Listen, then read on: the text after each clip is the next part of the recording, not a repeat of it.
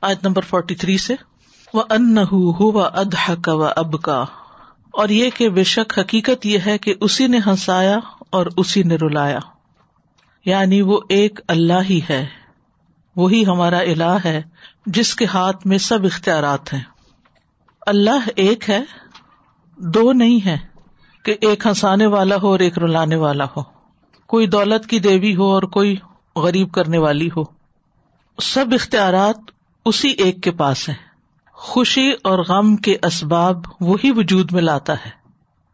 ہنسنے اور رونے کے سبب وہی بناتا ہے۔ ہنسنا اور رونا جو ہے، یہ دو اہم قوتیں ہیں۔ اور ہنسنے اور رونے دونوں کے ساتھ اللہ نے انسان کو باقی تمام جاندار چیزوں سے ممتاز کیا ہے۔ انسان کے علاوہ باقی جتنے بھی حیوانات ہیں، ان میں کوئی ہنستا ہے اور کوئی روتا ہے اور وہ بھی صرف بندر ہنستے ہیں لیکن روتے نہیں اور اونٹ صرف روتے ہیں، ہنستے نہیں۔ اور کوئی بھی جانور روتا اور ہنستا دونوں چیزیں اس میں نہیں، سوائے انسان کے۔ تو یہ اس کی ایک اہم خصوصیت ہے انسان کی۔ تو اللہ تعالیٰ ہی دنیا اور آخرت دونوں میں بندوں کو ہنساتا اور رلاتا ہے۔ یعنی بعض اوقات ایسا ہوتا ہے کہ انتہائی شدید غم کا موقع ہوتا ہے انسان رو نہیں پاتا۔ اور بعض اوقات ہنسنے کا موقع ہوتا ہے، سب ہنس رہے ہوتے ہیں اور ایک بندہ بیچ میں ہنس ہی نہیں پا رہا ہوتا۔ تو یہ بھی اللہ کے عزن سے ہوتا ہے، اللہ کی توفیق سے ہوتا ہے۔ یہ اموشنز جو ہے اللہ نے انسان کے اندر رکھے۔ اسی طرح دنیا میں کفار اہل ایمان پر ہنسیں گے اور آخرت میں اہل ایمان کفار پر ہنسیں گے۔ ان الدین اجرم کانو من الدین امن ید حکون صورت متفقین میں آتا ہے۔ بے شک وہ لوگ جنہوں نے جرم کیے، ان لوگوں پر جو ایمان لائے، ہنسا کرتے تھے۔ اور قیامت کے دن معاملہ برعکس ہو جائے گا۔ فل یوم الدین امن من الکفاری حکون سو آج وہ لوگ جو ایمان لائے کافروں پہ ہنس رہے ہیں۔ تو بہرحال دنیا اور آخرت دونوں اللہ ہی کے اختیار میں ہے اللہ تعالیٰ ہی تقدیر میں ایسی چیز کو مقرر کرتا ہے جس سے انسان ہنس پاتا ہے۔ اور تقدیر میں ایسی چیز مقرر کرتا ہے جس سے رونا آتا ہے۔ اور یہاں یہ بھی یاد رکھیے کہ انسان کی خوبصورتی ان دونوں چیزوں ہی کے ساتھ ہے۔ اگر کوئی یہ کہ میں تو کبھی ہنسا ہی نہیں اور کوئی کہ مجھے کبھی رونا نہیں آتا، تو یہ نارمل چیز ہے۔ خوشی کے موقع پر ہنسنا اور غم کے موقع پر رونا جو ہے، یہ ایک نیچرل چیز ہے، اللہ نے بندوں کے اندر رکھی ہے۔ اس لیے کسی بھی چیز پہ فخر نہیں کرنا چاہیے کہ میں یہ نہیں کرتا اور میں وہ نہیں کرتا یا میں یہ کر سکتا ہوں۔ اسباب اللہ ہی پیدا کرتا ہے۔ وہی خالق الاسباب ہے، مسبب الاسباب ہے۔ وہ ان ہوا اما و احیا اور بے شک حقیقت یہ ہے کہ اسی نے موت دی اور زندگی بخشی۔ سورت الملک میں آتا ہے اللہ خلق الموت حیات وہاں بھی موت پہلے ہے، یہاں بھی موت پہلے ہے۔ کیونکہ زندگی سے پہلے موت تھی۔ کن تم امواتن فیا کم تم یومیت کم تم کم تو سائیکل مکمل ہو جائے گا۔ تو انا امات اباہیا کا ایک مانا یہ کیا گیا ہے کہ موت اور زندگی کے اسباب اس نے پیدا کیے ہیں۔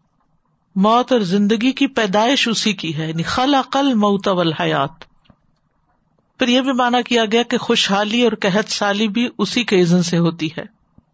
ایک مانا یہ بھی کیا گیا ہے کہ نافرمانی موت اور اطاعت کے ساتھ زندگی ہے یعنی نافرمانی موت ہے اور اطاعت زندگی ہے۔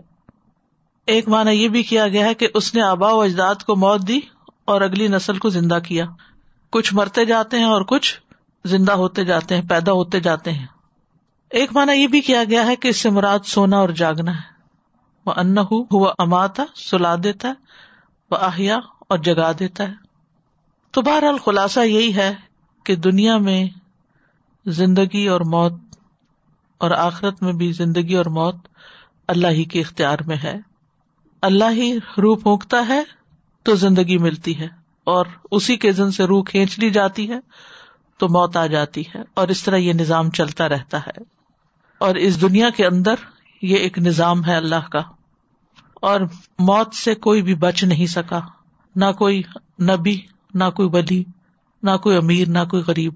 جب اللہ نے جس کو چاہا بلا لیا، اور جس کو جب چاہا پیدا کر دیا۔ اور یہ بھی کہ دنیا میں اللہ موت دے گا، لیکن آخرت میں سب کو جو زندگی ملے گی، پھر وہ ہمیشہ کی زندگی ہوگی۔ وہ ان خلق زوجین ذکر انسا اور یہ کہ بے شک اسی نے دو قسم نر اور مادہ پیدا کی، زوجین یعنی صنفین، نر مادہ۔ اور یہ اسم جنس ہے۔ اسم جنس میں سب نر مادہ آ جاتے ہیں، صرف انسان کی طرف اشارہ نہیں، بلکہ حیوانات وغیرہ سبھی اس میں شامل ہیں کہ اللہ نے ان میں بھی جوڑے پیدا کیے ہیں، میل فی میل کے۔ ایک اور جگہ پر بھی آتا ہے فجا المن حزین ذکر اول انسا علیہ سدا لکھ بقادر اللہ المتا اور پھر یہاں پر زکر اور انسا جو ہے دو الگ الگ چیزیں ہیں، دو الگ قسمیں ہیں۔ ہے انسان یا حیوان کی، لیکن دونوں میں فرق ہے۔ ایک کو زکر بنایا، ایک کو انسا بنایا۔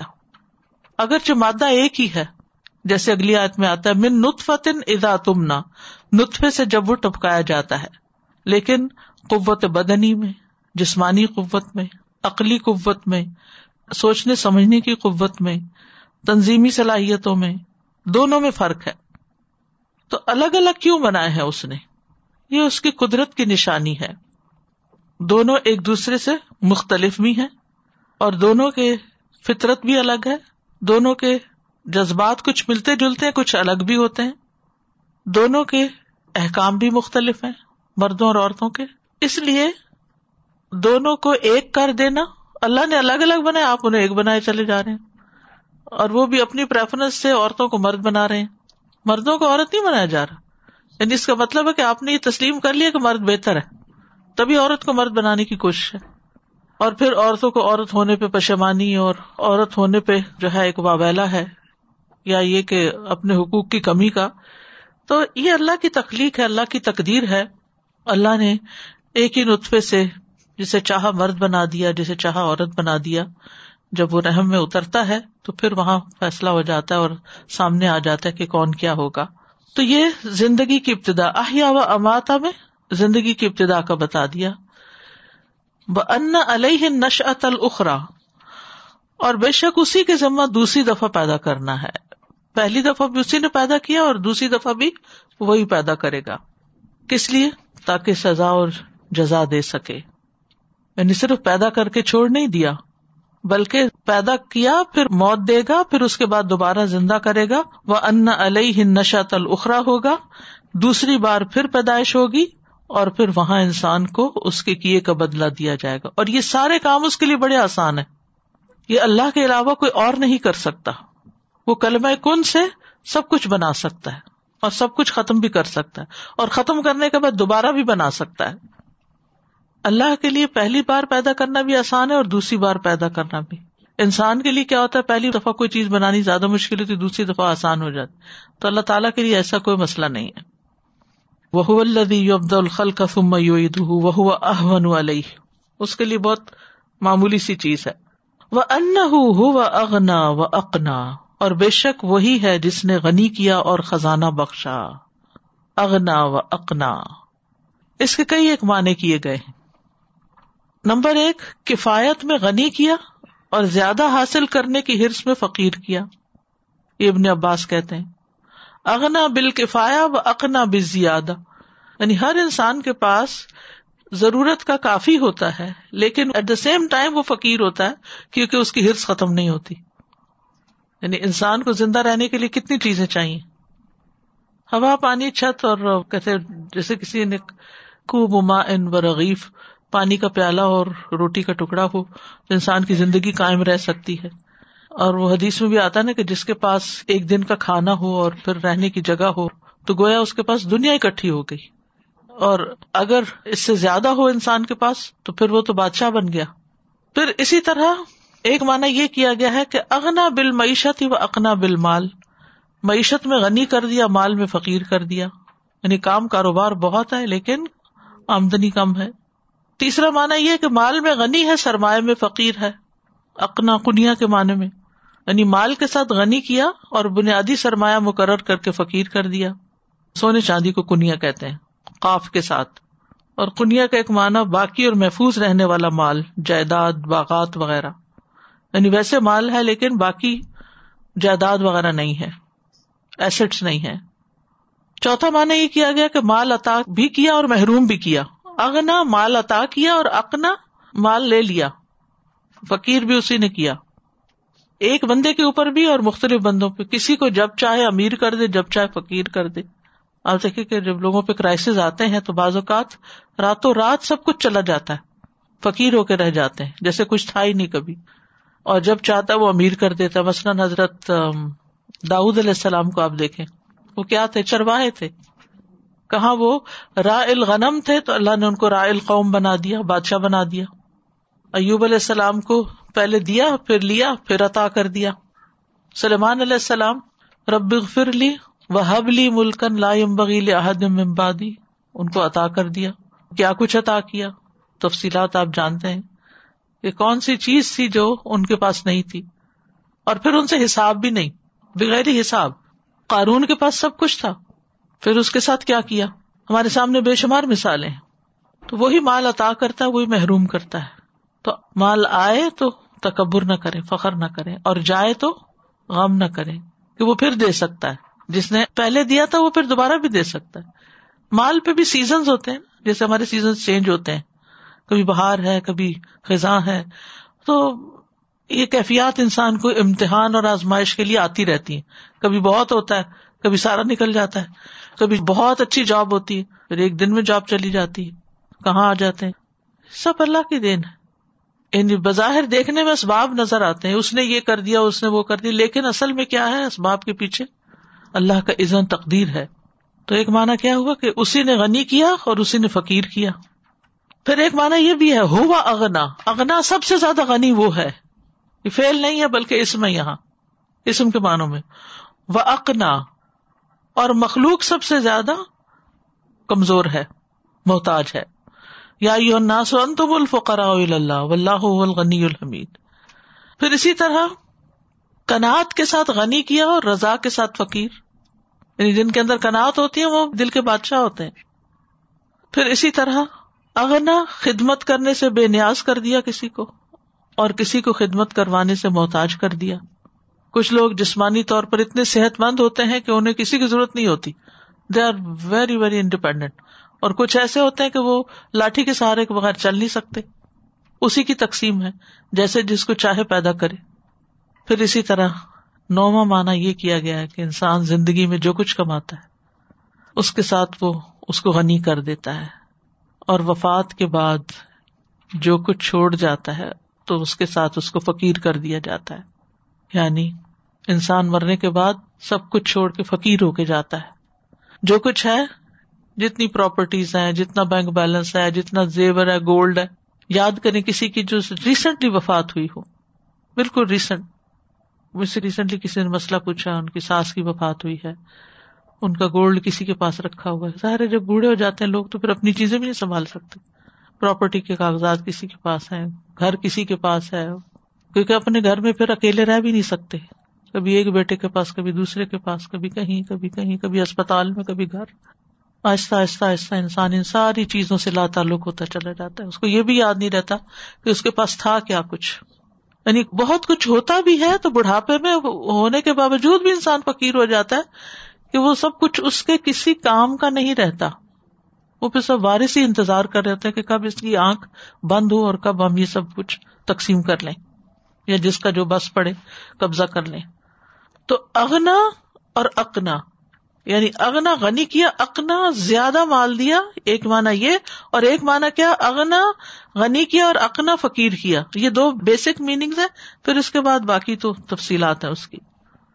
وہ ان رب شعرا اور یہ کہ وہی ہے رب شعرا کا۔ رب کون ہوتا خالق، مالک، مدبر۔ ارب لوگ جو تھے وہ شعرا ستارے کی پرستش کرتے تھے، خاص طور پر اربوں میں خزا قبیلہ جو تھا وہ اس کی عبادت کرتا تھا۔ اہل مصر بھی اس کی پرستش کرتے تھے۔ جب خاص طور پر دریائے نیل میں سیلاب سا آتا، سیرابی آتی، تو ان کا عقیدہ تھا کہ یہ شیرا کی وجہ سے انہیں دنوں شیرا ستارہ طلوع ہوتا تھا زیادہ ویزیبل ہوتا، نظر آتا، اور انہیں دنوں پانی اوپر چڑھتا تھا۔ تو وہ سمجھتے تھے کہ شیرا کی وجہ سے یہ سب مل رہا ہے۔ خود سے خود گمان قائم کر کے اس نعمت کو یا فیض کو اس سے کنیکٹ کر لیا۔ یہ سورج سے تیئیس گنا زیادہ روشن ہے۔ دور ہونے کی وجہ سے چھوٹا نظر آتا ہے سورج سے۔ Eight point six light years کے فاصلے پر ہے۔ Eight point six light years اس کو ڈاگ اسٹار بھی کہا جاتا ہے۔ مزید اس کو آپ خود ایکسپلور کر سکتے ہیں۔ وہ ان رب الشعرا کئی اور نام بھی ہیں۔ مرزم الجوزا کہتے ہیں عربی میں۔ تو اس چہرہ کو خاص کرنے کی وجہ کیا ہے؟ اور سورت کا نام نجم ہے ستارے کی بات ہے اور ستارے تو ڈوب جاتے ہیں، تو ڈوبنے والے رب کیسے ہو سکتے ہیں؟ اللہ ہی رب ہے شعرا کا بھی، ستارے کا بھی۔ وہ ان اہل کا آد انل اولا اور بے شک اسی نے پہلی قوم آد کو ہلاک کیا۔ یہود علیہ السلام کی قوم ہے۔ اولا کا مطلب یہاں قدیم ہے۔ یعنی کہ اولا پہلے ہی تھی، پھر دوسری ہوئی۔ دوسری قوم سمود ہے جو ان کے بقایا جاتے۔ تو قوم آج جو ہے وہ قوم ہود ہی ہے۔ اور آپ جانتے ہیں کہ بہت ہی طاقتور لوگ تھے، جن کی ہلاکت ہوا کے ساتھ ہوئی۔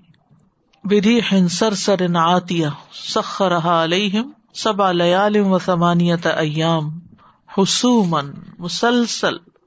سات راتیں آٹھ دن ان پہ چلتی رہی اور سب کے سب تباہ ہو گئے۔ وہ سمود اور اسی نے ہلاک کیا سمود کو۔ فما ابقا، کسی کو باقی نہیں چھوڑا۔ ان میں سے ایک بھی منکر، کافر بچا نہیں۔ سب کو ہلاک کر دیا، بچے صرف ایمان والے۔ یہ ساب الحجر ہیں، صالح علیہ السلام کی قوم۔ زبردست انجینئر تھے۔ پہاڑوں کو کاٹ کاٹ کے گھر بنائے ہوئے تھے۔ اپنے آپ کو بڑی چیز سمجھتے تھے۔ ہواؤں سے نہیں یہ فس بہ فی دار جاسمین ان کو چیخ نے ہلاک کر دیا۔ ان کا خاص جرم یہ تھا کہ ہدایت کے بدلے گمراہی کو پسند کیا تھا۔ مشرق لوگ تھے، دین کے بارے میں شک میں رہنے والے، اللہ کے شاعر کی حرمت و امال کرنے والے۔ اونٹنی کو انہوں نے مار ڈالا تھا، اس کی کونچے کاٹ ڈالی تھی۔ تو ایک چیخ نے آپ پکڑا، اس حال میں صبح کی اپنے گھروں میں کہ اوندے پڑے ہوئے تھے۔ وقع منوح من قبل، اور ان سے پہلے نوح علیہ السلام کی قوم یعنی آد اور سمود سے پہلے۔ ان کانو ہم ازلم و اطغا، یہ قوم نو جو تھی، زیادہ ظالم اور زیادہ حد سے بڑی ہوئی تھی۔ قوم نو زیادہ حد سے بڑی ہوئی تھی، زیادہ ظالم تھی، سخت مجرم تھے شر کا آغاز انہیں سے ہوا۔ نو علیہ السلام کہتے وہ انی کلما داؤت ہوں لتاخ فر الحم جا اصاب اہم فی آدان وسطی ایک اور جگہ نور علیہ السلام کہتے ہیں، قال نوح رب انہم اسونی واتبعوا من لم يزد مالہ وولدہ الا خسارا ومکروا مکرا کبارا. بہت بڑا مکر کھیلا انہوں نے۔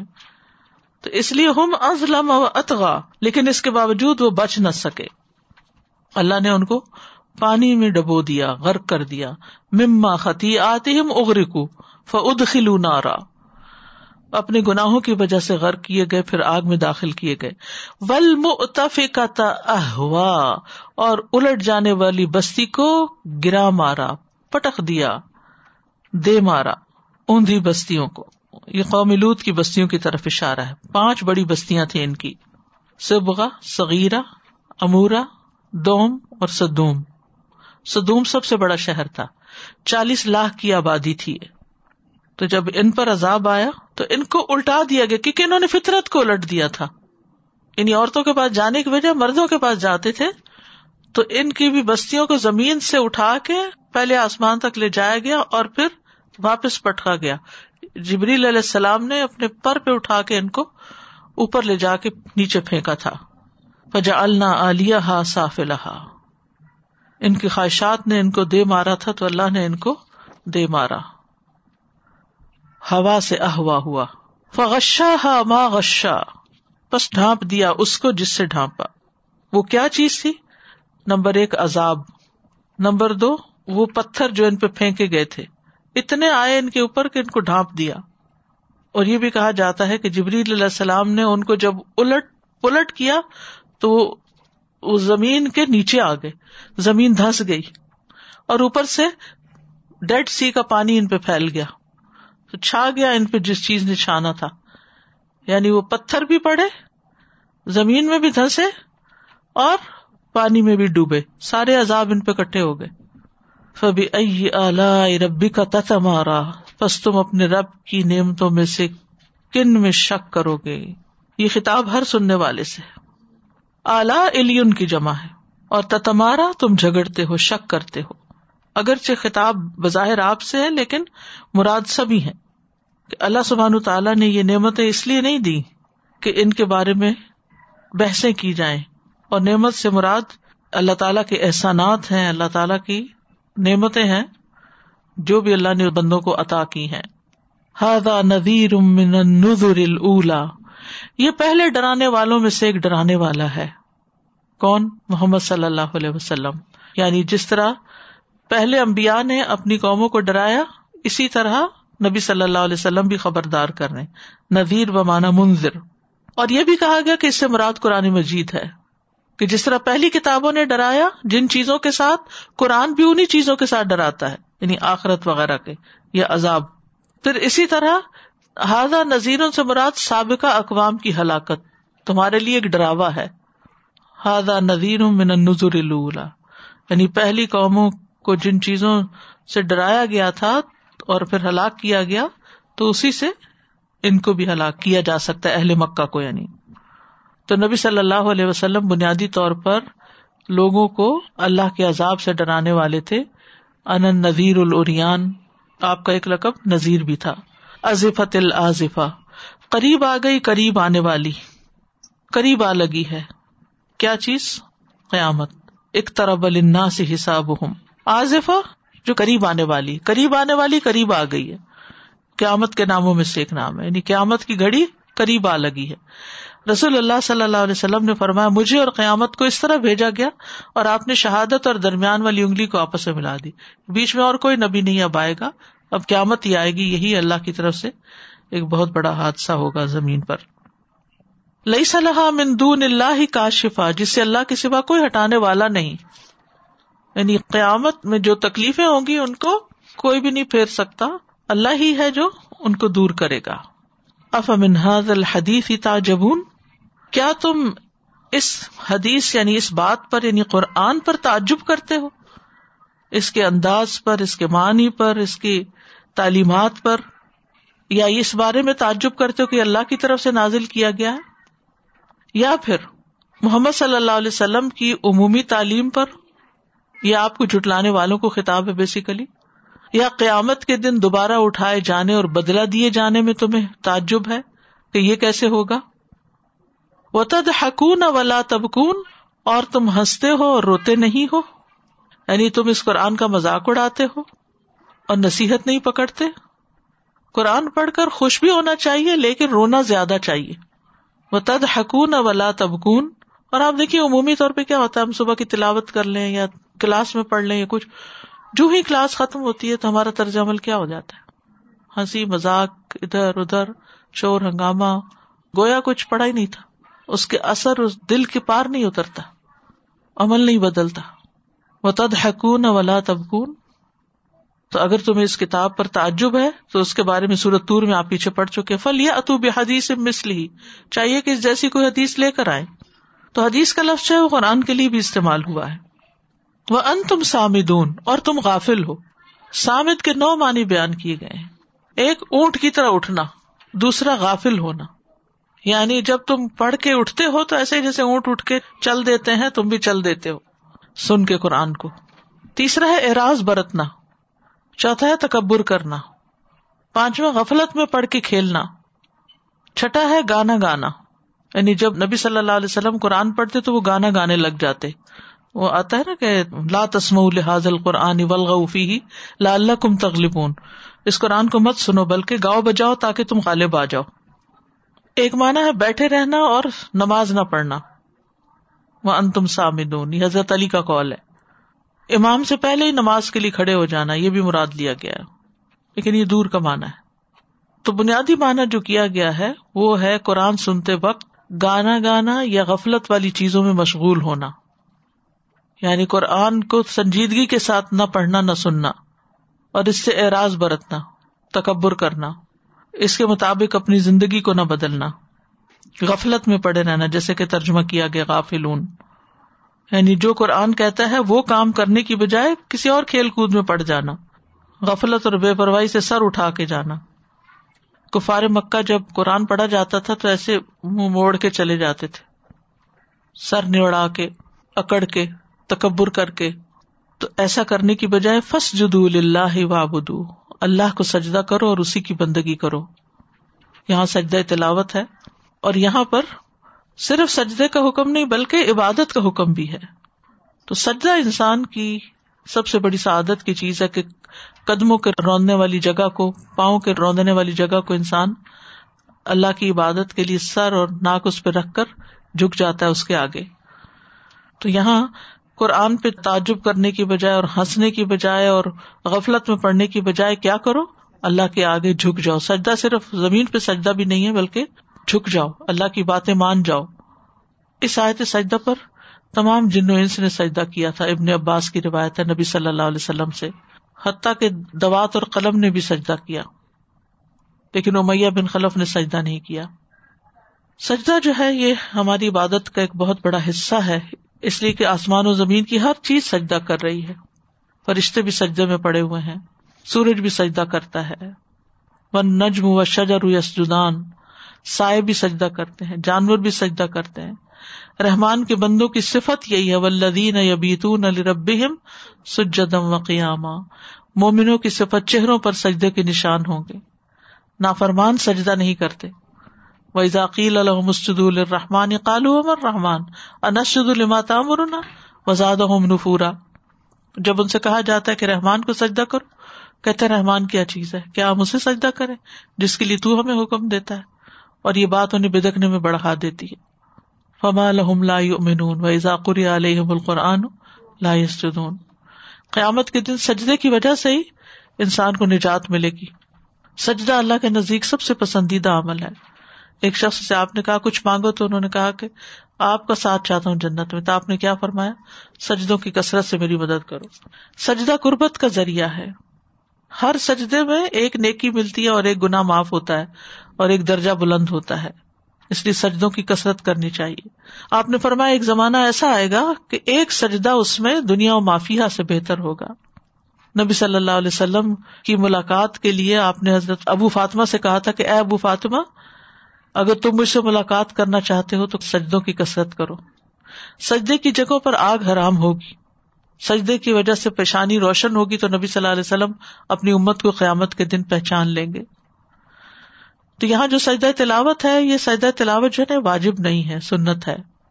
سجدہ تلاوت پہ شیطان روتا ہے کہ میں نے تو انکار کیا اور ابن آدم نے سجدہ کر لیا۔ نبی صلی اللہ علیہ وسلم نماز میں بھی جب سجدہ تلاوت آتا تو سجدہ تلاوت کرتے تھے۔ صلف صالحین اس کا اہتمام کرتے تھے۔ سجدہ تلاوت میں تہارت افضل ہے لیکن ضروری نہیں۔ تہارت کے بغیر بھی سجدے کا جواز ہے۔ زمین پہ سجدہ کرنا چاہیے اللہ یہ کہ آپ کے لیے جھکنا نیچے جانا مشکل ہو، لیکن لکڑی یا تکیے وغیرہ پہ سجدے کی ممانت ہے۔ بعض لوگ بیٹھ کے نماز پڑھتے ہیں تو آگے کوئی میز رکھ لیتے ہیں اور اس پہ سجدہ کرتے ہیں، تو اس کی ممانعت ہے۔ قبلہ رخ ہو کے سجدہ کرنا چاہیے۔ اور اگر ممکن نہ ہو تو جدھر منہ ہے ادھر ہی کر لیں۔ اور اس میں جاتے ہوئے تکبیر کہنی چاہیے اور اٹھ کے بس بس اٹھ جانا چاہیے، اس میں تکبیر نہیں ہے۔ سوائے کے نماز میں ہو۔ سجد تلاوت کی دعا بھی ہے، سجد وجہ للذی خلق ہُو و شق قسم اہ و بسر ہُو بحول ہی و قوت ہی اور نماز والی دعائیں بھی پڑھی جا سکتی ہیں۔ سبحان ربی اللہ سبحان اللہ مربنا و بحمد اللہ مغفر لی۔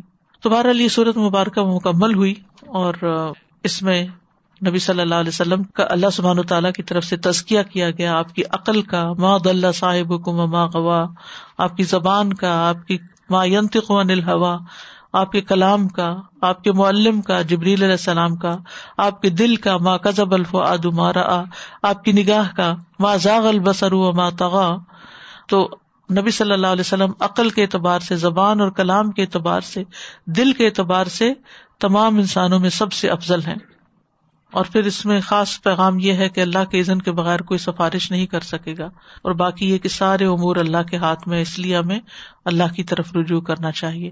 وہ آخر الحمد اللہ رب العالمین۔